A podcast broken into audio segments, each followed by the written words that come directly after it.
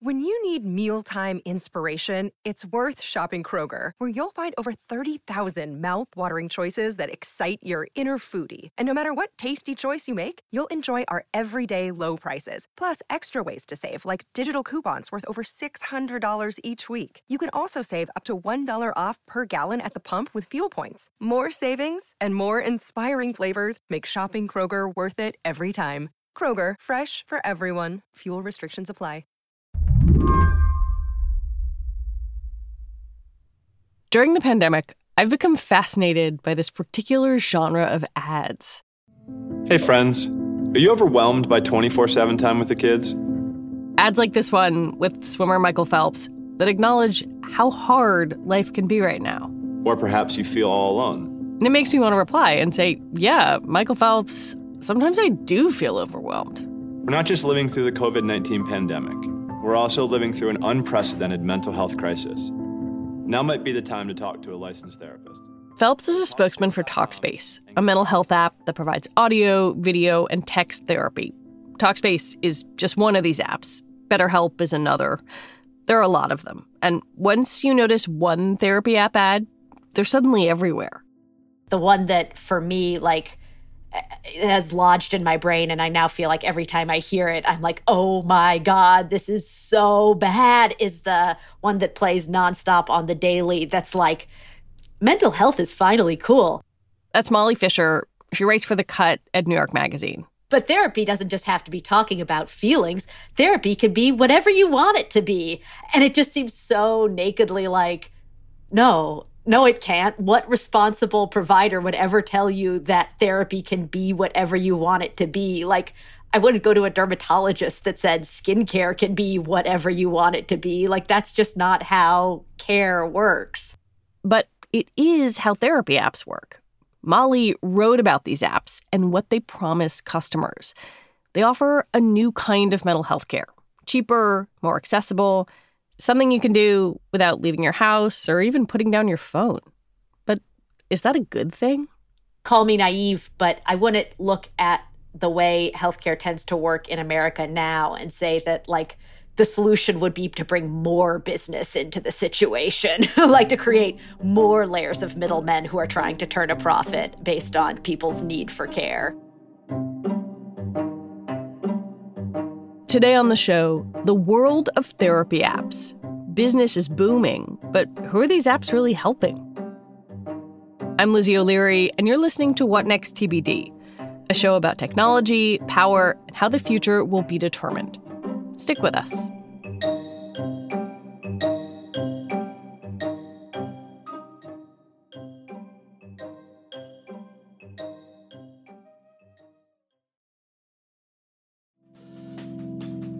Reboot your credit card with Apple Card, the only credit card designed for iPhone. It gives you up to 3% daily cash back on every purchase. Plus, Apple Card has no fees, not even hidden ones. Apply for Apple Card now in the Wallet app on iPhone. Apple Card issued by Goldman Sachs Bank USA, Salt Lake City branch. Subject to credit approval. Variable APRs for Apple Card range from 19.24% to 29.49% based on creditworthiness. Rates as of February 1st, 2024. Terms and more at applecard.com. Let's talk about therapy in general for a second, because there's broad agreement among clinicians and researchers that it works. And even though there are different forms and approaches, one thing that's foundational to successful therapy is a good working relationship between therapist and patient. It's not just about how well you click with the other person. Like, do you like your therapist's jokes or do you think she seems cool or whatever? Like, it's not, it's not just that. It's also this kind of shared sense of purpose and a sense that you are working together toward a common goal and that you share an understanding of how you're going to reach that goal.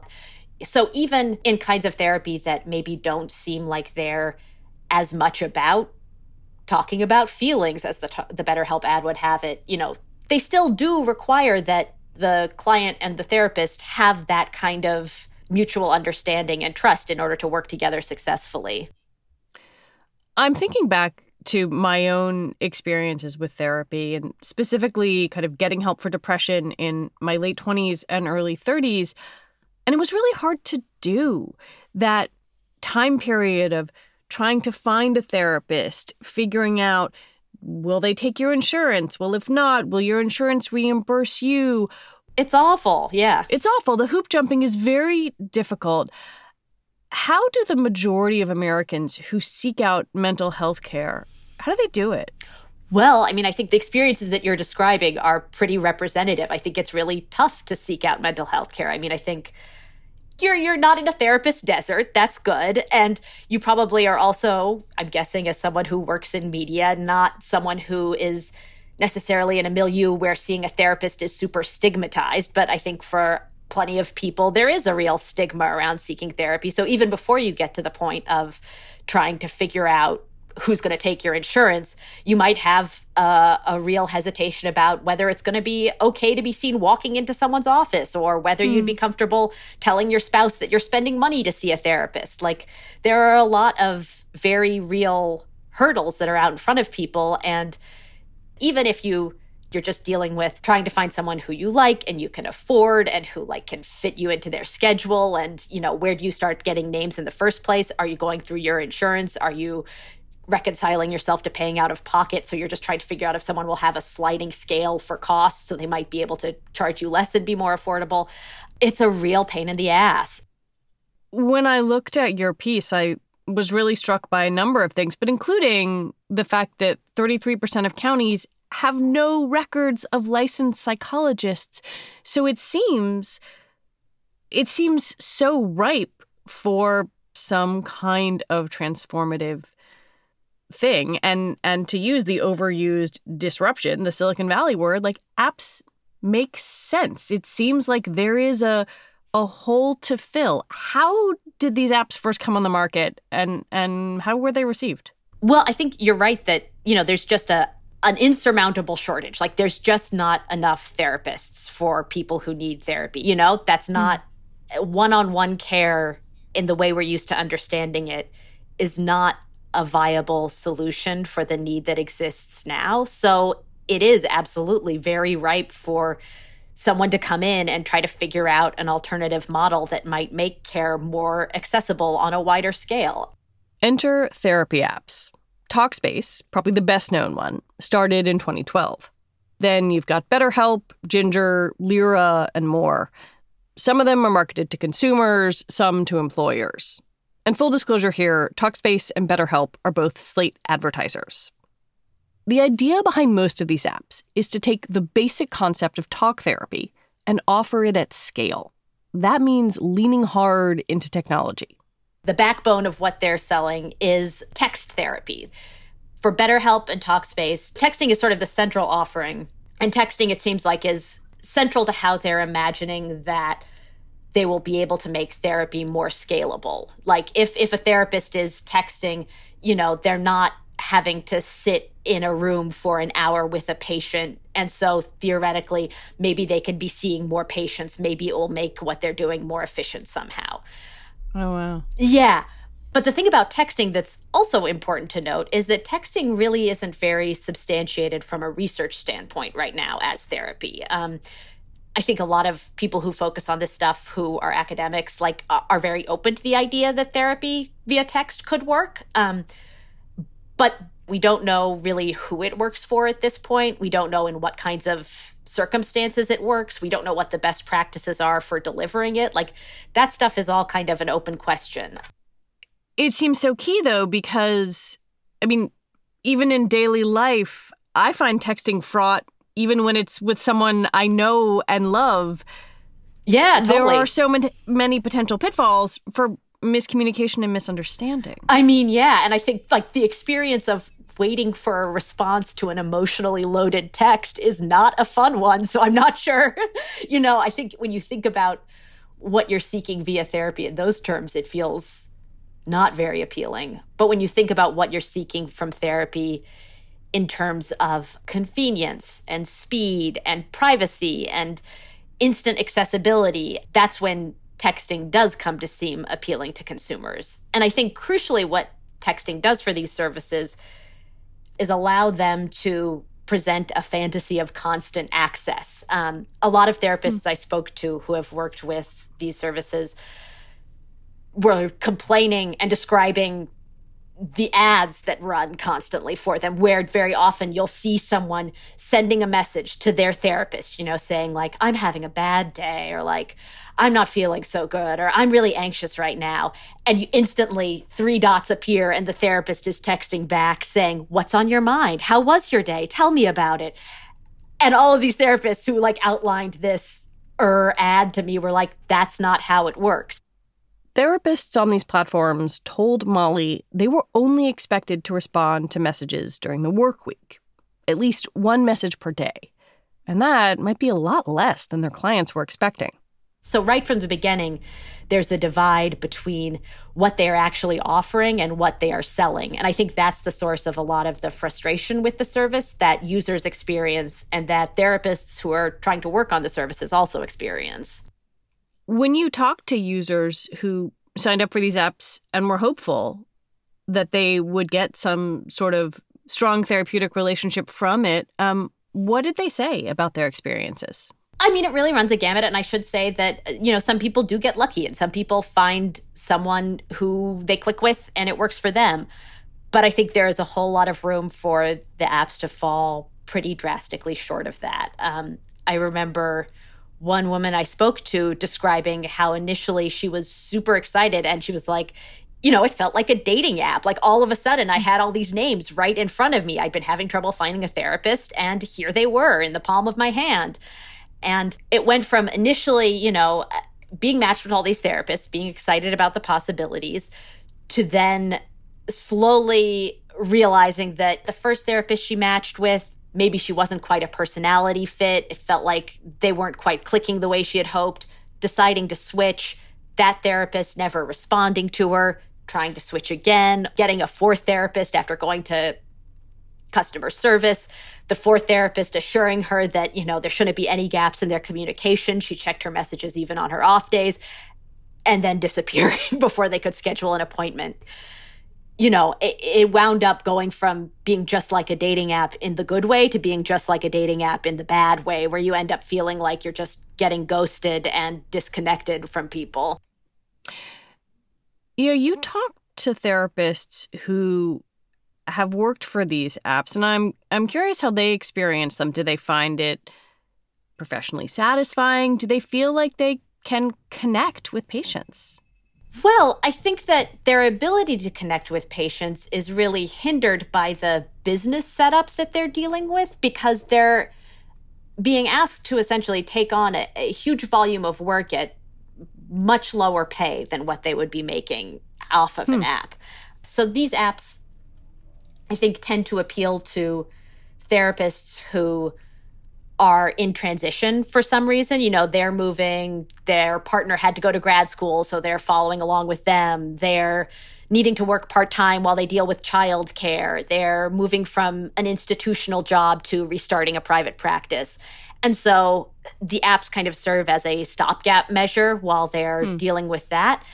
But almost everyone I spoke to was pretty clear that this didn't feel like a career choice that was sustainable in the long term. Like the numbers just didn't work out when you're making a fraction of what you would otherwise make. And you're also expected by your patients to be on call continuously.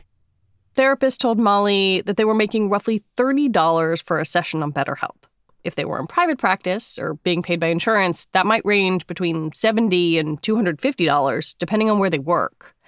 With the apps, they also spent a lot of time managing clients' expectations.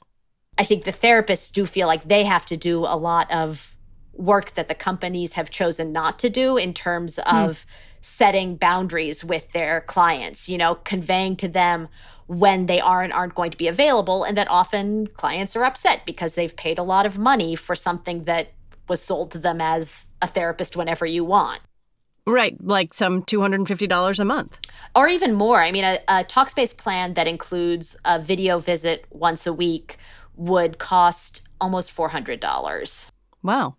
So it's not That's cheap. getting up there with with in person therapy. Exactly. And the difference is just that the therapist themselves is seeing a much smaller portion of that. The company itself is, of course, taking its cut. And so that's what you're paying for. When we come back, when the need for care doesn't match what's on offer,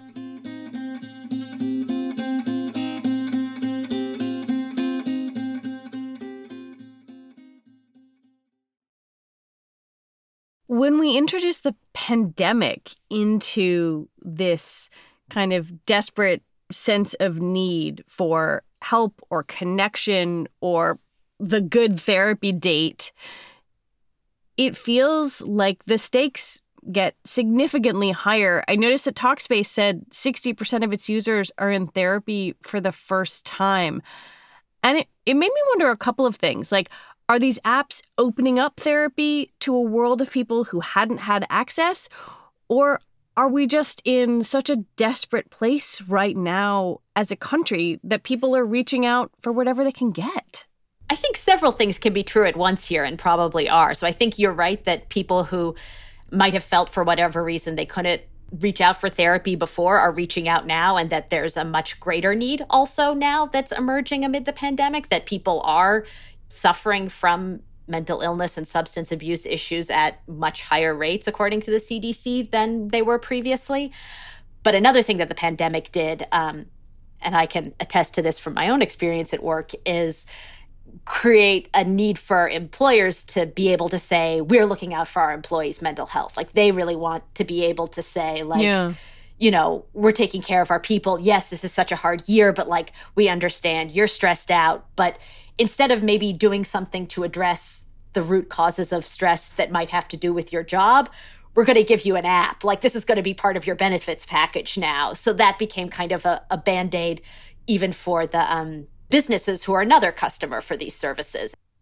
Another issue is what you might call the question of mismatched need. It's hard to get demographics on exactly who uses therapy apps, but overall, more white people seek mental health treatment in the US than Black and Latino people, according to CDC data.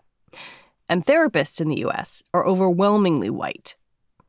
One app, Ayana, targets people of color, but most therapy apps are trying to deliver mental health care at scale, and who they provide it to may not be the people who need it most.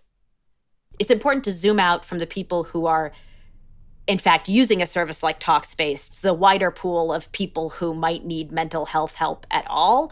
And disproportionately, the people who have seen the greatest increases in mental illness, in substance abuse issues, in problems that could be treated with mental health care in the last year have been people of color, they've been essential workers, they've been unpaid caregivers, they've been all kinds of people who are maybe dealing with access and equity issues to begin with. And people who design apps tend to design apps for people like themselves. And very often, the people who are designing the apps are not the people with the greatest needs. So you get a therapy app that maybe eliminates the annoying phone calls that find a therapist who takes your insurance, but you don't get an app that helps you get the mental health support you need if you are a single mom working two jobs.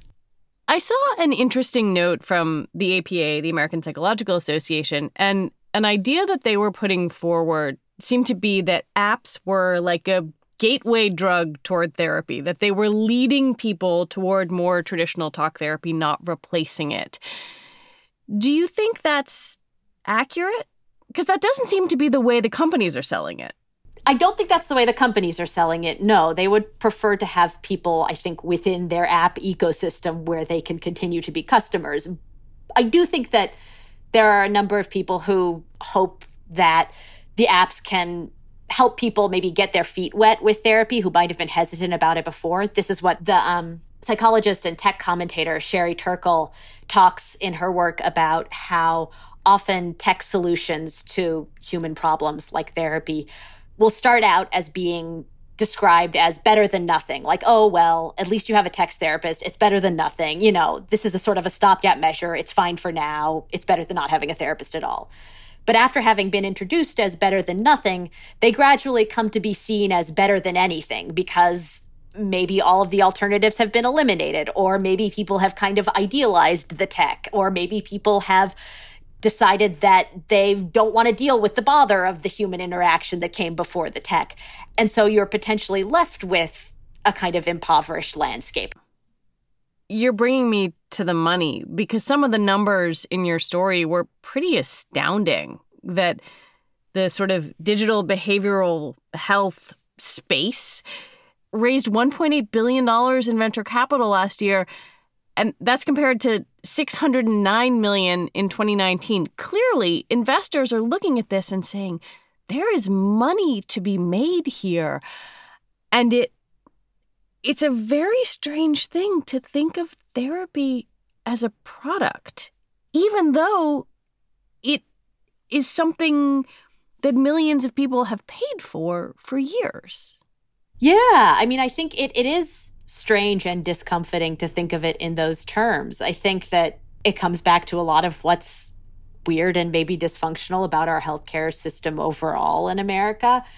It's a reminder that therapy as an institution, the way we understand it, hasn't been around that long. Like the 19th century, like there was no idea of professional psychotherapy in any kind of widespread way as we hold it in our heads now. Like then it was, you know, people looking to a phrenologist or looking for like some kind of weird tonic or rescue or whatever. But like all of the inchoate ills that we now categorize as, you know, something that a therapist might address could be understood in a totally different marketplace as something where you could buy and sell all kinds of different solutions that are totally different from what we imagine now. So in some ways, hmm. even as it's a little weird and creepy to think about therapy as a big business, it's not something that's ever been absent from the way people think about mental health. Are are therapy apps, I guess, really therapy? And does does it even matter if they are? I think that's a great question because in some ways I guess the question shouldn't be is it therapy, but is it therapeutic? And I think if anything, the problem with a lot of these apps seems to be that they're trying to funnel our expectations of in-person therapy into a format that doesn't really make sense. Like hmm. you're not going to be able to do talk therapy via text message very successfully in a lot of cases. But there are probably other things you could do with text messages that might be more useful that might be more meaningful. So it probably would be smarter for us to stop thinking about how we can better funnel therapy into an app and start thinking about how we can make care that makes a difference more accessible to more people. Molly Fischer, thank you very much. Thank you very much. This has been fun. Molly Fischer is a features writer at The Cut.